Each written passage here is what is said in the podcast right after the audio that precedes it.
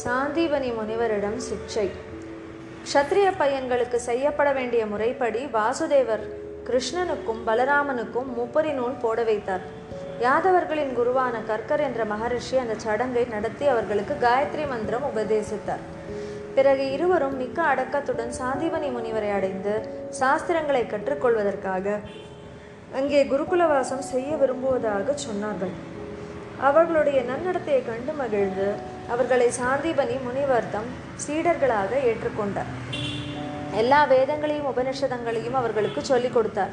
அவர்களுக்கு வில்வித்தை சில அஸ்திரங்களுக்கு உள்ள மந்திரங்கள் எல்லாவற்றையும் சொல்லிக் கொடுத்தார்.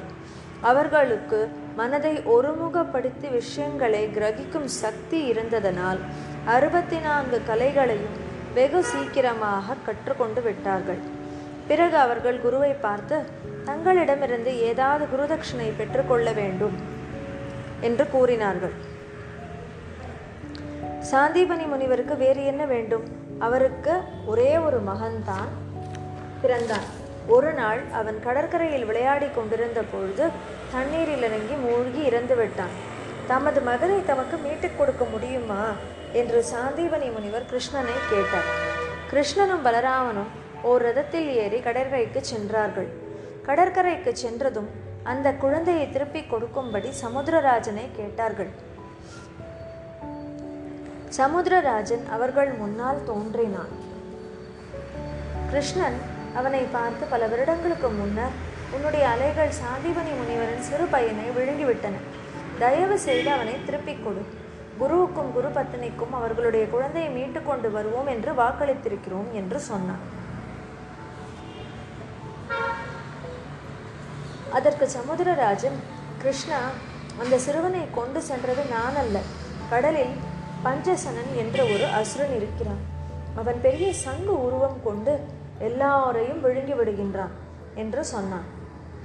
உடனே விழுங்கிடுறார் உடனே கிருஷ்ணன் கடலில் குதித்து ஆழத்திற்கு சென்று பஞ்சசனனை பிடித்து அவனை அங்கேயே கொன்றான். ஆனால் குருவின் மகனை அங்கே காணவில்லை. ஒரு பெரிய சங்குதான் கிடைத்தது. அதை எடுத்துக்கொண்டு அவன் தண்ணீருக்கு வெளியே வந்தான். அங்கிருந்து அவர்கள் இருவரும் யமராஜனின் இருப்பிடமான சம்யமணி என்னும் இடத்திற்கு சென்றார்கள். கிருஷ்ணன் பாஞ்சசன்யம் என்று அழைக்கப்பட்ட அந்த சங்கை ஊதினான். பஞ்சசனன் என்பவனிடமிருந்து எடுக்கப்பட்டதால் அதற்கு பாஞ்சஜன்யம் என்று பெயர் வந்தது. சங்கநாதத்தை கேட்டதும் யமராஜன் ஓடி வந்து கிருஷ்ணனை தக்க மரியாதைகளுடன் வரவேற்றார். தன் குருவின் மகனின் உயிரை கொடுக்கும்படி கிருஷ்ணர் அவரை கேட்டான். யமராஜன் உடனே சம்மதித்து சிறுவனை கிருஷ்ணனிடம் திருப்பிக் கொடுத்தார். கிருஷ்ணனும் பலராமனும் சிறுவனை சாந்திபனி முனிவரிடம் அழைத்துச் சென்றனர். இன்னும் என்ன வேண்டும் என்று அவர்கள் குருவை கேட்டார்கள். சாந்திபனி முனிவர் நீங்கள் மிகவும் நல்ல முறையில் குருதட்சிணை செலுத்தி விட்டீர்கள். எனக்கு வேறு என்ன வேண்டும்? நீங்கள் உங்கள் பெற்றோர்களிடம் திரும்பிச் செல்லலாம் என்றார். குரு உத்தரவு கொடுத்ததும் இருவரும் தங்கள் ரதத்தில் ஏறி மதுரா நகரம் விரைந்தனர். பல நாட்களாக இவர்களை பிரிந்திருந்த மதுராவாசிகள் இவர்களை கண்டதும் மிகுந்த ஆனந்தம் அடைந்தனர்.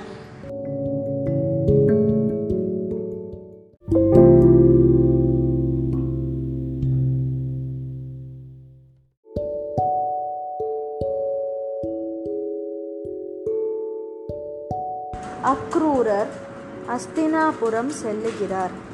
வசுதேவரும் தேவகியும் தங்கள் உறவினர்களை பற்றியெல்லாம் கிருஷ்ணனுக்கும் பலராமனுக்கும் சொன்னார்கள். அவர்கள் யார்? பெயர்கள் என்னென்ன? எங்கு இருக்கிறார்கள்? எப்படிப்பட்டவர்கள் என்றெல்லாம் அறிய இருவரும் மிகவும் ஆவலாக இருந்தார்கள்.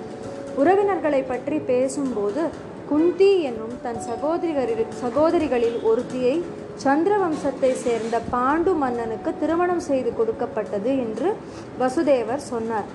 பாண்டு இளம் வயதிலேயே மரணமடைந்து விட்டதால் குந்தியின் ஐந்து மக்களாகிய பாண்டவர்களை அவர்களுடைய பெரியப்பா திருதராஷ்டிரனும் அவருடைய பிள்ளைகளும் சரியாக நடத்தவில்லை என்று சொன்னார். இது குறித்து கிருஷ்ணன் தலையிட்டு அவர்களுக்கு நீதி கிடைக்கும்படி செய்தால் நல்லது என்றும் சொன்னார். சந்திரவம்ச அரசர்களின் தலைநகரம் ஹஸ்தினாபுரமாகும். நிலைமை அங்கே எப்படி இருக்கிறது என்பதை தெரிந்து வரும் பொருட்டு அங்கு யாரையாவது அனுப்ப வேண்டும் என்று கிருஷ்ணன் தீர்மானித்தார். கம்சனின் தூதுவராக பிருந்தாவனத்திற்கு வந்த அக்ரூரரின் ஞாபகம் அவருக்கு வந்தது. உடனே அவர் பலராமனையும் தம் நண்பரும் பக்தருமான உத்தவரையும் அழைத்து கொண்டு அக்ரூரர் வீட்டிற்கு சென்றார். இவர்களை கண்டதும் அக்ரூரர் மகிழ்ச்சியுடன் வாசலுக்கு ஓடி வந்து அவர்களை வரவேற்றார். அவர்களை அவர் திரும்ப திரும்ப நமஸ்காரம் செய்தார். அவர்களை வசதியான ஆசனங்களில் உட்கார வைத்து சந்தனம் மலர்கள் இன்னும் மற்ற பூஜை பொருட்கள் இவற்றை கொண்டு பூஜித்தார். தாம் கீழே உட்கார்ந்து கிருஷ்ணனின் பாதங்களை தம் மடியில் வைத்துக்கொண்டு அவற்றை வருடினார். பிறகு அக்ரூரர் மிகவும் அடக்கத்துடன் கிருஷ்ணனை பார்த்து என் அன்புக்கு உகந்த கிருஷ்ணரே கம்சனையும் அவனுடைய ஆட்களையும் கொன்று பெருத்த உதவி செய்தீர்கள். யாதவ குலத்தையே அவனிடமிருந்து காப்பாற்றினீர்கள். இன்று தங்கள் வரவால் என் வீடு புனிதமடைந்தது. உலகிலேயே நான் மிகவும் பெரிய பாக்கியசாலி ஆகிவிட்டேன் என்று சொன்னார். அக்ரூரரின் வார்த்தைகளை கேட்டு மகிழ்ச்சி அடைந்த கிருஷ்ணன் தாங்கள் ஒரு காரியமாக அஸ்தினாபுரம் செல்ல வேண்டும். பாண்டு அரசனின் மறைவுக்கு பிறகு அவருடைய பிள்ளைகளான பாண்டவர்களும் அவர்களுடைய விதவை தாயார் குந்தியும் திருதராஷ்டிரனின் ஆதிக்கத்தில் இருக்கிறார்கள் என்று கேள்விப்படுகிறேன். திருதராஷ்டிரர் தாம் அவர்களுக்கு இரட்சகர். என்றாலும் கண் பார்வை இல்லாத அவர் தம் பொறுப்பிலும் குருடராகவே இருக்கிறார் என்று கேள்விப்படுகிறேன். தம் துஷ்ட மகன் துரியோதனன் மீது உள்ள பாசத்தினால் அவர் பாண்டவர்களை சரியானபடி நடத்தவில்லை என்று தெரிகிறது. ஆகவே தயவு செய்து தாங்கள் அஸ்தினாபுரம் சென்று திருதராஷ்டிரர் பாண்டவர்களை சரியாக நடத்துகிறாரா இல்லையா என்று தெரிந்து கொண்டு வாருங்கள். அதற்கு பிறகு பாண்டவர்களுக்கு எப்படி உதவி செய்யலாம் என்பதை நான் தீர்மானிக்கிறேன் என்று சொன்னார். இப்படி சொல்லிவிட்டு கிருஷ்ணன் பலராமருடன் உத்தவருடன் தன் வீடு திரும்பினார். அடுத்த நாள் அக்ரூரர் ஹஸ்தினாபுரம் புறப்பட்டார். அங்கு அவர் பெரியவர்களான பீஷ்மர் திருதராஷ்டிரர் விதுரர் குந்தி தேவி ஆகியோரை பார்த்தார். அவர்களுடன் பேசி அங்குள்ள நிலைமையை நன்கு அறிந்து கொண்டார். துரியோதனன் எப்படி பாண்டவர்களை கண்டு பொறாமைப்படுகிறான் என்றும் எப்படி பல வழிகளில் அவர்களை துன்புறுத்துகிறான் என்றும் விதுரரிடமிருந்து தெரிந்து கொண்டார் குந்தியையும் அக்ரூரையும் வந்து பார்த்து மதுராவில் உள்ள தன் உறவினர்கள் எப்படி இருக்கிறார்கள்? என்று விசாரித்தாள். அவள் கிருஷ்ணனை பற்றியும் பலராமனை பற்றியும் விசாரித்தாள். அவர்களுடைய புகழ் இவள் காதுக்கும் எட்டி இருந்தது அவள் உள்ளூர தன் மக்களுக்கு பாதுகாப்பு விரும்பினாள். புலிகளுக்கு இடையில் சிக்குண்ட பெண்மானைப் போல் அவள் வாழ்க்கை நடத்தி கொண்டிருந்தாள். ஏனெனில் பாண்டவர்களை கொல்லுவதற்கு துரியோதனன் திட்டமிட்டு கொண்டே இருந்தான். அவளுடைய கணவர் பாண்டு இறந்த பிறகு அவளுடைய ஒரே கவலை தன் மக்களை காப்பாற்றுவதுதான். ஒரு நாள் கிருஷ்ணன் வந்து தங்களை காப்பாற்றுவார் என்று அவள் எதிர்பார்த்து கொண்டே இருந்தாள். ஹஸ்தினாபுர நிலைமையை நன்கு தெரிந்து கொண்ட பின்னர் அக்ரூரர் மதுரா திரும்ப நினைத்தார். விடை பெற்றுக் கொள்வதற்காக அக்ரூரர் திருதராஷ்டரை சந்தித்தார். அப்பொழுது அவர் திருதராஷ்டருக்கு ஒரு புத்திமதி கூறினார். அன்புள்ள அரசரே தாங்கள் நியாயமின்றி பாண்டவர்களின் அரசை பிடுங்கி வைத்துக் கொண்டிருக்கிறீர்கள். தாங்கள் தர்மத்திலிருந்து விலகிவிட்டீர்கள். பாண்டவர்களை நல்ல முறையில் தாங்கள் நடத்தவில்லை. தாங்கள் இப்படியே நடந்து கொண்டால் பாண்டவர்களுக்கும் தங்கள் பிள்ளைகளுக்கும் இடையே நிச்சயமாக சண்டை ஏற்படும். பாண்டவர்கள் தர்மத்தின் வழி செல்லுபவர்களாதலால் அவர்கள் தாம் வெற்றி பெறுவார்கள். உங்கள் பிள்ளைகள் கொல்லப்படுவார்கள் என்று சொன்னார். இப்படி அக்ரூரர் தீர்க்க தரிசனம் கூறிவிட்டு மதுரா திரும்பினார். அங்குள்ள உண்மையான நிலையை பற்றியும் திருதராஷ்டிரனின் கெட்ட எண்ணங்களை பற்றியும் கிருஷ்ணனிடம் விளக்கமாக கூறினார்.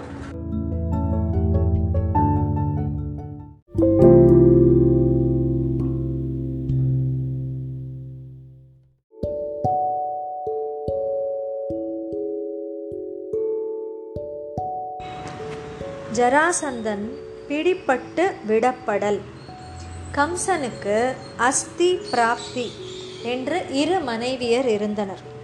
கம்சன் கொல்லப்பட்டதும் இவர்கள் தங்கள் தகப்பனாரான ஜராசந்தன் வீட்டை அடைந்தனர். ப. ஜராசந்தன் மிக்க பலசாலி ஆனால் கொடுங்கோல் மன்னன். விதவையாக்கப்பட்ட தென் பண் பெண்களை கண்டதும் அவனுக்கு வருத்தம் மேலிட்டது. ஆதலால் அவன் கிருஷ்ணனை மாத்திரமல்ல யாதவ குலத்தையே அழித்து விடுவது என்று தீர்மானித்தான். ஆயிரக்கணக்கான ரதங்களும் யானைகளும் குதிரைகளும் காலாட்படைகளும் கொண்ட தன் பெரிய சேனையை கொண்டு மதுராவை தாக்க ஏற்பாடுகள் செய்தான். கிருஷ்ணனை எப்படியும் கொல்ல வேண்டும் என்று திட்டமிட்ட ஜராசந்தன் மதுரா மீது படையெடுத்தான். சிறிய நகரமான மதுராவை நோக்கி அவனுடைய படைகள் முன்னேறுவதைக் கண்டதும் மதுராவாசிகள் நடுங்கினர். ஆனால் கிருஷ்ணன் நிம்மதியாக இருந்தார். ஜராசந்தனை தாக்க சரியான தருணம் எது என்று யோசித்தார். நான் அவதாரம் எடுத்ததே துஷ்டர்களை அழிப்பதற்காகத்தான். அதனால் ஜராசந்தனின் படை முழுவதையும் அழித்துவிட வேண்டும். அப்பொழுது தான் அவை திரும்பிச் சென்று தங்கள் படைபலத்தை அதிகரித்து கொள்ள முடியாது என்று இப்படி கிருஷ்ணர் யோசனை செய்து கொண்டிருந்த பொழுது சூரியனைப் போல பிரகாசித்த இரண்டு ரதங்கள் ஆகாயத்திலிருந்து கீழே வந்து இறங்கின. ஒவ்வொரு ரதத்திலும் ஒரு தெய்வீக சாரதி இருந்ததோடு எல்லா விதமான போர்க்கருவிகளும் இருந்தன. உடனே கிருஷ்ணன் பலராமனை பார்த்து இரண்டு ரதங்களிலும் நிறைய போர்க்கருவிகள் இருக்கின்றன. மதுராவுக்கு இப்போது ஆபத்து ஏற்பட்டுள்ளது. ஆகவே நீங்கள் ஒரு ரதத்தில் ஏறி எல்லா போர் வீரர்களையும் கொல்லுங்கள். நான் இன்னொரு ரதத்தில் ஏறி உங்களை பின்தொடர்கிறேன்.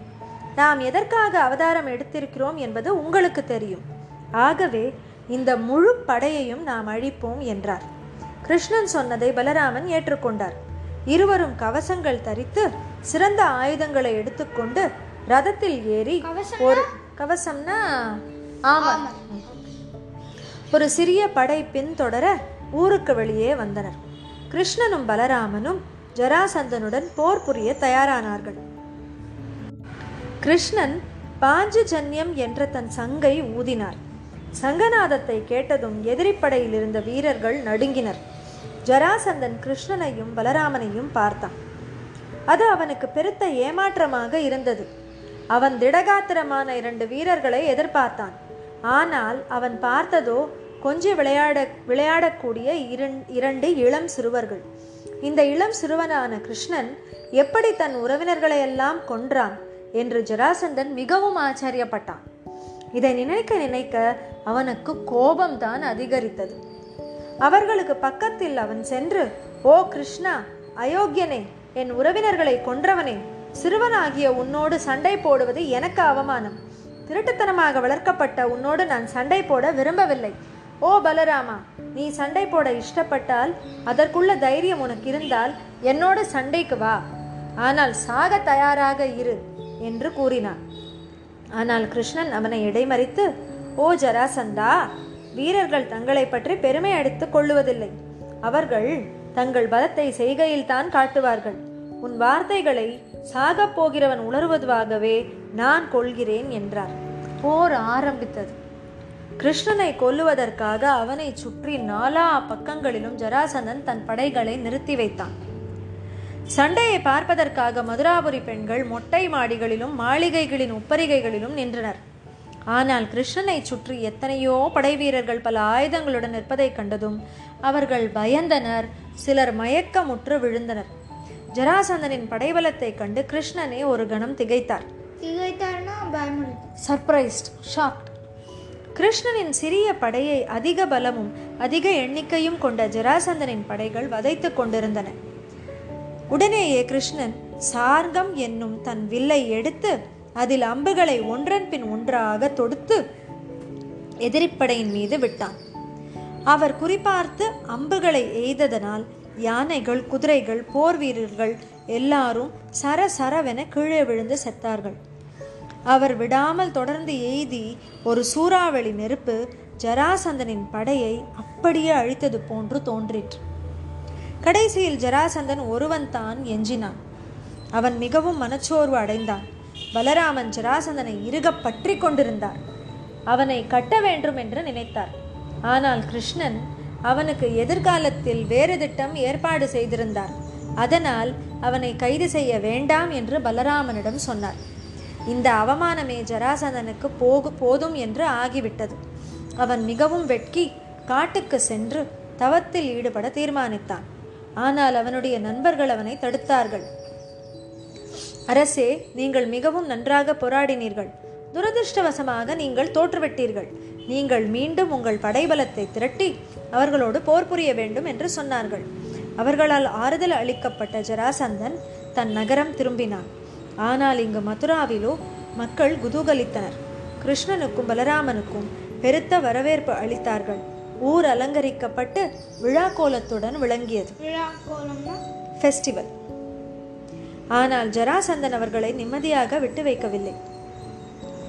பதினேழு தடவைகள் அவன் மதுரா மீது படையெடுத்தான். பதினேழு தடவைகளும் அவன் படைகள் அடியோடு அழிக்கப்பட்டன. அவன் மட்டும் கொல்லப்படாமல் தப்பினான். இது அவனுக்கு பெரிய அவமானமாக இருந்தது. வேறு யாராவது பலமுள்ள பலமுள்ள அரசனோடு சேர்ந்து கொண்டு அவர்களை அழிக்க வேண்டும் என்று முடிவுக்கு வந்தான். பதினெட்டாவது தடவையாக மதுரா நகரை தாக்க வேண்டும் என்று ஜராசந்தன் திட்டமிட்டு கொண்டிருந்த போது இன்னொரு நிகழ்ச்சி நடந்தது. கால யவனன் என்ற ஒரு பெரிய யவன வீரன் இருந்தான். மிக்க பலசாலிகளுடன் சண்டை போட்டு வெற்றி கொள்வதையே அவன் தன் வேலையாக கொண்டிருந்தான். தனக்கு நிகரான பலசாலி இந்த உலகில் யாருமே கிடையாது என்று அவன் நினைத்து கொண்டிருந்தான்.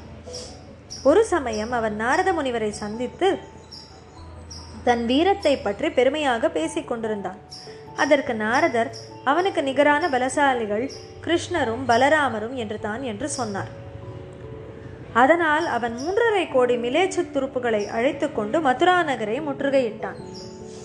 யாதவர்கள் இப்பொழுது இருதலை கொள்ளி எறும்பை போல தவித்தனர். ஒரு பக்கம் ஜராசந்தனின் பலம் வாய்ந்த படைகள் இன்னொரு பக்கம் காலயவனின் படைகள். நெருக்கடி நிலை ஏற்பட்டுவிட்டது என்பதை கிருஷ்ணன் உணர்ந்தார். ஏற்கனவே காலயவனன் மதுரா நகரை எல்லா பக்கங்களிலும் முற்றுகையிட்டிருந்தான். அடுத்த நாளே ஜராசந்தனின் படைகள் முந்தைய பதினேழு தடவைகளில் எத்தனை பலத்துடன் விளங்கினவோ அதே பலத்துடன் வரும் என்று எதிர்பார்க்கப்பட்டிரு எதிர்பார்க்கப்பட்டது. ஆகவே மதுராவின் முக்கிய பகுதிகளை காப்பாற்ற நடவடிக்கை எடுக்க வேண்டியது அவசியம் என்று கிருஷ்ணர் உணர்ந்தார். தங்கள் மக்களை எப்படி காப்பாற்றுவது என்று பலராமனும் கிருஷ்ணரும் வெகுநேரம் சிந்தித்தார்கள். கடைசியாக கிருஷ்ணன் நாம் எங்காவது நல்ல கோட்டை கட்டி அங்கு நம் மக்களை குடியேற்ற வேண்டும் என்று சொன்னார் உடனே கிருஷ்ணன் கடலில் நடுவில் மிகவும் அழகான ஒரு நகரத்தை கட்டச் சொன்னான். புது நகருக்கு துவாரகை என்று பெயரிடப்பட்டது. கிருஷ்ணன் துவாரகையை பலராமனின் பொறுப்பில் விட்டுவிட்டு ஒரு ஆயுதமும் இன்றி கழுத்தில் ஒரு தாமரை மாலையை மட்டும் அணிந்து கொண்டு காலயவனனை சந்திக்க துவாரகையை விட்டு வெளியே வந்தான். காலயவனன் இதற்கு முன்பு கிருஷ்ணரை பார்த்ததே இல்லை. ஒரு அழகிய இளைஞன் பட்டாடை அணிந்து நிற்பதை பார்த்தான். அந்த இளைஞனின் மார்பில் ஸ்ரீவத்ச அடையாளம் இருந்தது. கழுத்தில் கௌஸ்துபமணி பிரகாசித்தது. முகத்தில் புன்சிறப்பு தாண்டவமாடியது. அந்த இளைஞன் மனதை கொள்ளை கொள்ளும் அழகுடையவனாக இருந்தான். அந்த இளைஞன் தான் கிருஷ்ணன் என்பதை புரிந்து கொண்டான். கிருஷ்ணன் எந்த ஆயுதமும் இன்றி நடந்து செல்வதை காலையவனன் பார்த்து தானும் அவனை பின்தொடர்ந்தான். கிருஷ்ணன் திரும்பி பார்த்தான். அவன் ஒரு திட்டம் வைத்திருந்தான். ஆகவே காலையவனனை கண்டு பயந்தவனைப் போல ஓட ஆரம்பித்தான். காலையவனனும் கத்திக்கொண்டே கிருஷ்ணன் பின்னால் ஓடினான். ஓ கிருஷ்ணா கோழையைப் போல் ஓடாதே. இது ஒரு வீரனுக்கு தகாது. உன் வெறும் கைகளால் கம்சனை கொன்றாய். ஜராசந்தனை பல தடவை தோற்கடித்தாய்.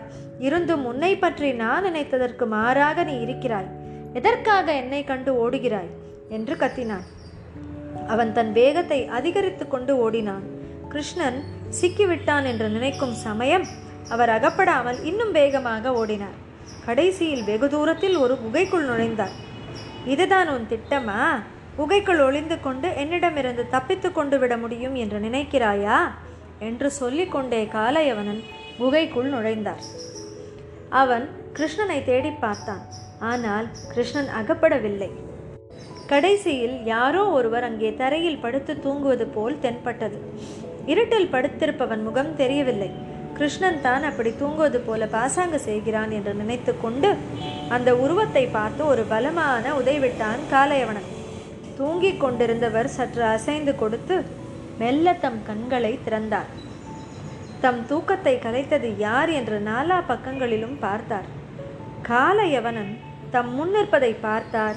உடனே அவரது உடலில் இருந்த ஜுவாலை கிளம்ப அது காலயவனனை எரித்து சாம்பலாக்கியது. என்ன ஆச்சரியம்? அங்கே தூங்கிக் கொண்டிருந்த மனிதர் யார்? அவருடைய பார்வை எப்படி ஒரு பெரிய வீரனை எரித்தது? இது ஒரு தனிக்கதை.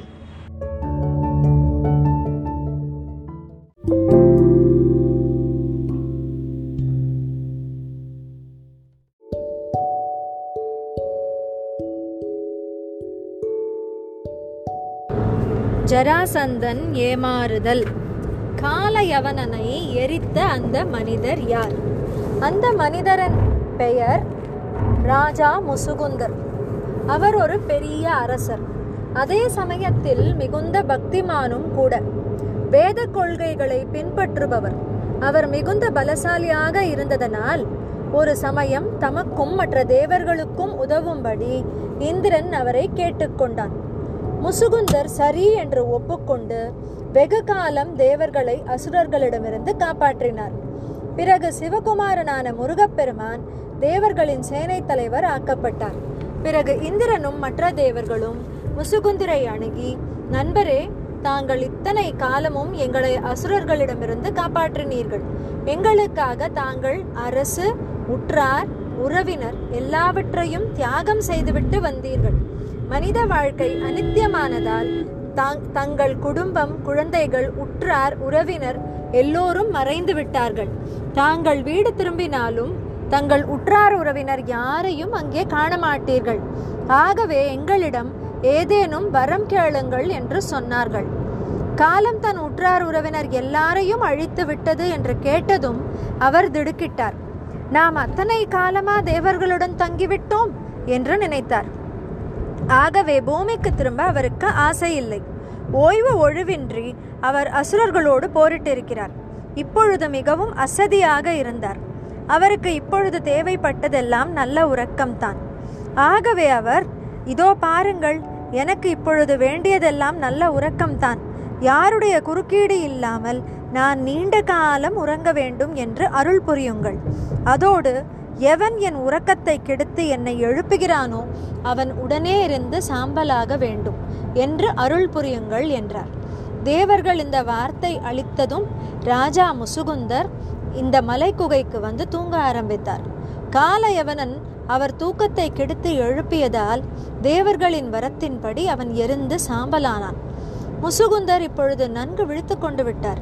சிறுத்த முகத்துடன் எதிரே கிருஷ்ணன் நிற்பதை பார்த்தார். கிருஷ்ணனின் இடுப்பில் இருந்த பட்டாடை மார்பில் இருந்த ஸ்ரீவத்ச அடையாளம் கழுத்தில் இருந்த கௌஸ்துபமணி இரு காதுகளிலும் தொங்கிய குண்டலங்கள் இவை எல்லாவற்றையும் பார்த்தார். கிருஷ்ணன் இப்பொழுது நான்கு கைகளுடன் முழங்கால் வரை தொங்கிய துளசி மாலையுடனும் ஸ்ரீ மகாவிஷ்ணுவாக அவருக்கு காட்சியளித்தார் அந்த அழகைக் கண்டு ராஜா பிரமித்தார். இது யாராக இருக்க முடியும்? உடனே அவர் கிருஷ்ணனை பார்த்து தாங்கள் உலக நாயகன் என்று நான் நினைக்கிறேன். ஆ எனக்கு இப்பொழுது புரிந்துவிட்டது. தாங்கள் ஸ்ரீமன் நாராயணன். நான் ஒரு சாதாரணமான மனிதன். தேவர்களுக்கு சொல்ப உதவி புரிந்தேன். நான் மிகவும் அசதியாக இருந்தேன். தேவர்கள் விரும்பியவரை என்னை தூங்க அனுமதித்தார்கள். நான் முன்பின் அறியாத ஒருவனால் எழுப்பப்பட்டேன். அவனுடனே இருந்து சாம்பலாகிவிட்டான். அவன் செய்த பாவம் தான் அதற்கு காரணம் என்று நினைக்கிறேன். பிறகு என் கண்கள் தங்கள் தெய்வீக தரிசனத்தை கண்டன. தங்களுக்கு என் வணக்கம் என்று சொன்னார். முசுகுந்தரின் பக்தியை கிருஷ்ணன் மெச்சினார். அவர் சிரித்துக்கொண்டே பதில் சொன்னார் நான் யார்? என் பெயர் என்ன என்று நீர் தெரிந்து கொள்ள விரும்புகிறீர். என்னுடைய பெயர்கள் நான் எடுத்த பிறவிகள் நான் செய்த காரியங்கள் எத்தனையோ கோடியாகும். அவற்றுக்கு தொடக்கமும் கிடையாது முடிவும் கிடையாது. இந்த பிறவியில் என் பெயர் கிருஷ்ணன். நான் கம்சனையும் இன்னும் பல அசுரர்களையும் கொன்றேன். உம் விழிகளால் நீர் ஒரு மனிதனை எரித்தீரே அவன் காலயவனன் என்னும் கொடியவனும் பாவியுமான யவன வீரன் நீர் இங்கே இருப்பது தெரிந்துத்தான் நான் இந்த குகைக்கு வந்தேன். நீர் என்றுமே பக்தராக இருந்திருக்கிறீர். நீர் வேண்டியதை பெறும் காலம் வந்துவிட்டது. நீர் கேட்கும் எதையும் நான் கொடுப்பேன். என் பக்தர்கள் ஒரு நாளும் துன்பப்படக்கூடாது என்று சொன்னார்.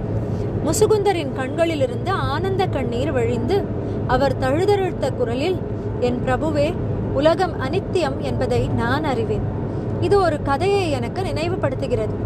அடுப்பங்கரையில் உத்தரத்திலிருந்து ஒரு வெண்ணெய் சட்டி தொங்கிக் கொண்டிருக்கிறது.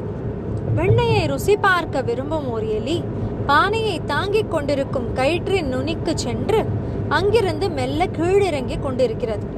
இதற்கிடையில் ஒரு பாம்பு எலியை தின்பதற்காக அதன் மீது பாய காத்து கொண்டிருக்கிறது.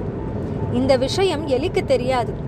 இது போலவே உலக விஷயங்களில் இன்பத்தை நாடும் மனிதனையும் அவனோட ஆசைகளையும் அழிக்க காலம் காத்து கிடக்கிறது என்பதை மனிதன் அறியாமல் இருக்கிறான். நான் கேட்கும் வரமெல்லாம் தங்களுக்கு சேவை செய்ய வேண்டும். தங்கள் பாத கலம் கமலங்களுக்கு அடியில் என்றும் இருக்க வேண்டும் என்பதுதான். எனக்கு வேறு ஒன்றும் வேண்டாம் என்றார். அதற்கு கிருஷ்ணன் உமது பக்தியை மெச்சினேன். நீர் உலக ஆசை இல்லாமல் இருக்கிறீர். அதனால் என் ஞாபகம் உமக்கு என்றும் இருக்கும். கடைசியில் நீர் என்னை வந்து அடைவீர் என்றான். கிருஷ்ணன் மதுரா திரும்பினான்.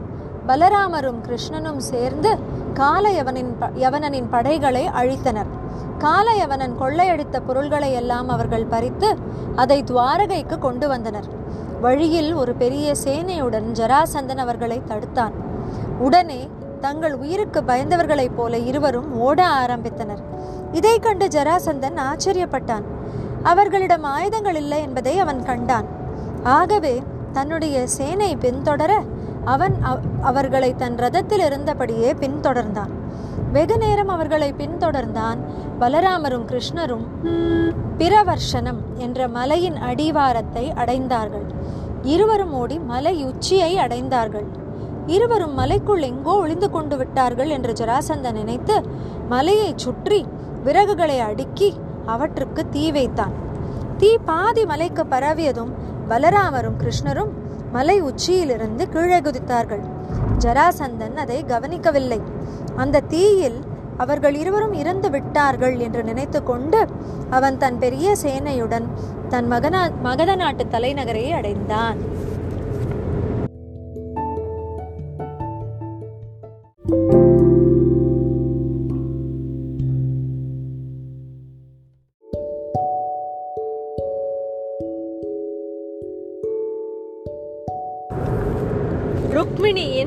திருமண பேச்சு விதர்ப்ப நகரின் அரசரின் பெயர் பீஷ்மகர் என்பது. அவர் சிறந்த கடவுள் பக்தி கொண்டவர். எல்லாருக்கும் நன்மை செய்வதிலேயே கருத்துடையவர். அவருக்கு ஐந்து பிள்ளைகளும் மிகவும் அழகிய ஒரு பெண்ணும் இருந்தார்கள். முதல் பிள்ளையின் பெயர் ருக்மி. மற்ற பிள்ளைகளின் பெயர்களாவன ருக்மரதன் ருக்மபாஷு ருக்மகேசன் ருக்மமாலி என்பது. பெண்ணின் பெயர் ருக்மிணி. நாரதர் போன்ற பல ஞானிகள் பீஷ்மகரின் அரண்மனைக்கு வருவதுண்டு. அரசர் இயற்கையிலேயே பக்திமானானதால் அவர்கள் வேதாந்த விஷயங்களை பற்றி பேசும் பேச்சுக்களை மணிக்கணக்காக கேட்பது வழக்கம். அவருடைய செல்ல பெண்ணான ருக்மிணி தன் தகப்பனார் பக்கத்தில் உட்கார்ந்து கொண்டு இவற்றையெல்லாம் கேட்பாள். நாரதர் பல தடவைகளில் கிருஷ்ணனின் அழகு அவருடைய வீரச் செயல்கள் அவருடைய சிறந்த குணங்கள் அவருடைய தெய்வீகத் தன்மை பக்தர்களிடம் அவருக்குள்ள அன்பு ஆகியவற்றை பற்றி கூறியிருக்கிறார். ருக்மிணி தன் தந்தையின் மடியில் உட்கார்ந்து கொண்டு இவற்றையெல்லாம் கேட்டிருக்கிறாள். வருடங்கள் சென்றன. குழந்தையாக இருந்த ருக்மிணி இப்பொழுது அழகிய யுவதியாக மாறிவிட்டாள். அவளுடைய திருமணக் காலம் நெருங்கியது. கிருஷ்ணரைத்தான் மனம் புரிய வேண்டும் என்று ருக்மிணி தன் மனதிற்குள் தீர்மானித்து விட்டான் பீஷ்மகரும் கிருஷ்ணர் தாம் தம் மகளுக்கு மிக பொருத்தம் என்று நினைத்தார். ஒரு நாள் அவர் தம் மூத்த மகன் ருக்மியை கூப்பிட்டு ருக்மிணியின் திருமணத்தை பற்றி பேச ஆரம்பித்தார். ருக்மிணிக்கு திருமணம் நடத்த வேண்டிய பருவம் வந்துவிட்டது. நானும் ஒரு நல்லவரனை தேர்ந்தெடுத்திருக்கிறேன் என்றார். ருக்மி தன் தகப்பனாரின் வார்த்தைகளை கேட்டு சந்தோஷப்பட்டான். ஆக எனக்கு வரனை தேடும் கஷ்டம் வேண்டாம் என்று வைத்து விட்டீர்கள் ஆமாம் யார் அந்த அதிர்ஷ்டசாலி? என்று கேட்டான். வசுதேவரின் மகன் கிருஷ்ணர் தான். என்று அவர் சொல்லி முடிப்பதற்குள் ருக்மி சீற்றம் கொண்டு எழுந்து அந்த அயோக்கியனுக்கு என் தங்கையை கொடுக்க மாட்டேன் என்று சொன்னான். கிருஷ்ணரின் விரோதிகளான ஜராசந்தனும் காலயவனனுக்கும் ருக்மி சிறந்த நர்மன் ஆகவே அவன் தன் தகப்பனாரை பார்த்து அப்பா நாம் க்ஷத்ரிய வம்சத்தை சேர்ந்தவர்கள். கிருஷ்ணன் இடையன். அவன் அக்கிரமமாக கம்சனை கொன்றான். என் நண்பர்கள் எல்லாருக்கும் அவன் துன்பம் கொடுத்திருக்கிறான். பதவியிலும் பொருளிலும் இன்னும் மற்ற எல்லாவற்றிலும் அவன் நம்மை விட எவ்வளவோ தாழ்ந்தவன். அவனை என் தங்கையின் கணவன் என்று நினைத்து பார்க்கவே எனக்கு வெறுப்பாக இருக்கிறது. ருக்மிணிக்கு ஏற்றவனாக நான் அழகான அழகான பையனை மனதில் வைத்திருக்கிறேன். எல்லா வகையிலும் அவனே ருக்மணிக்கு மிகவும் பொருத்தமானவன். தமகோஷரின் புத்திரனான சிசுபாலன் தான் நம் அழகிய ருக்மணிக்கு ஏற்றவன் என்றான். மகன் சொன்னதை கேட்க பீஷ்மகருக்கு பிடிக்கவே இல்லை. ஆனால் அவனை எதிர்த்து பேசும் தைரியம் அவருக்கு இல்லை ஆகவே ருக்மி சொன்னதை சரி என்று ஒப்புக்கொண்டார். தகப்பனார் ஒன்றும் சொல்ல மாட்டார் என்கிற தைரியத்தில் ருக்மி தன் தங்கையை தன் நெருங்கிய நண்பன் சிசுபாலனுக்கு கொடுக்க ஏற்பாடுகள் செய்ய ஆரம்பித்தான்.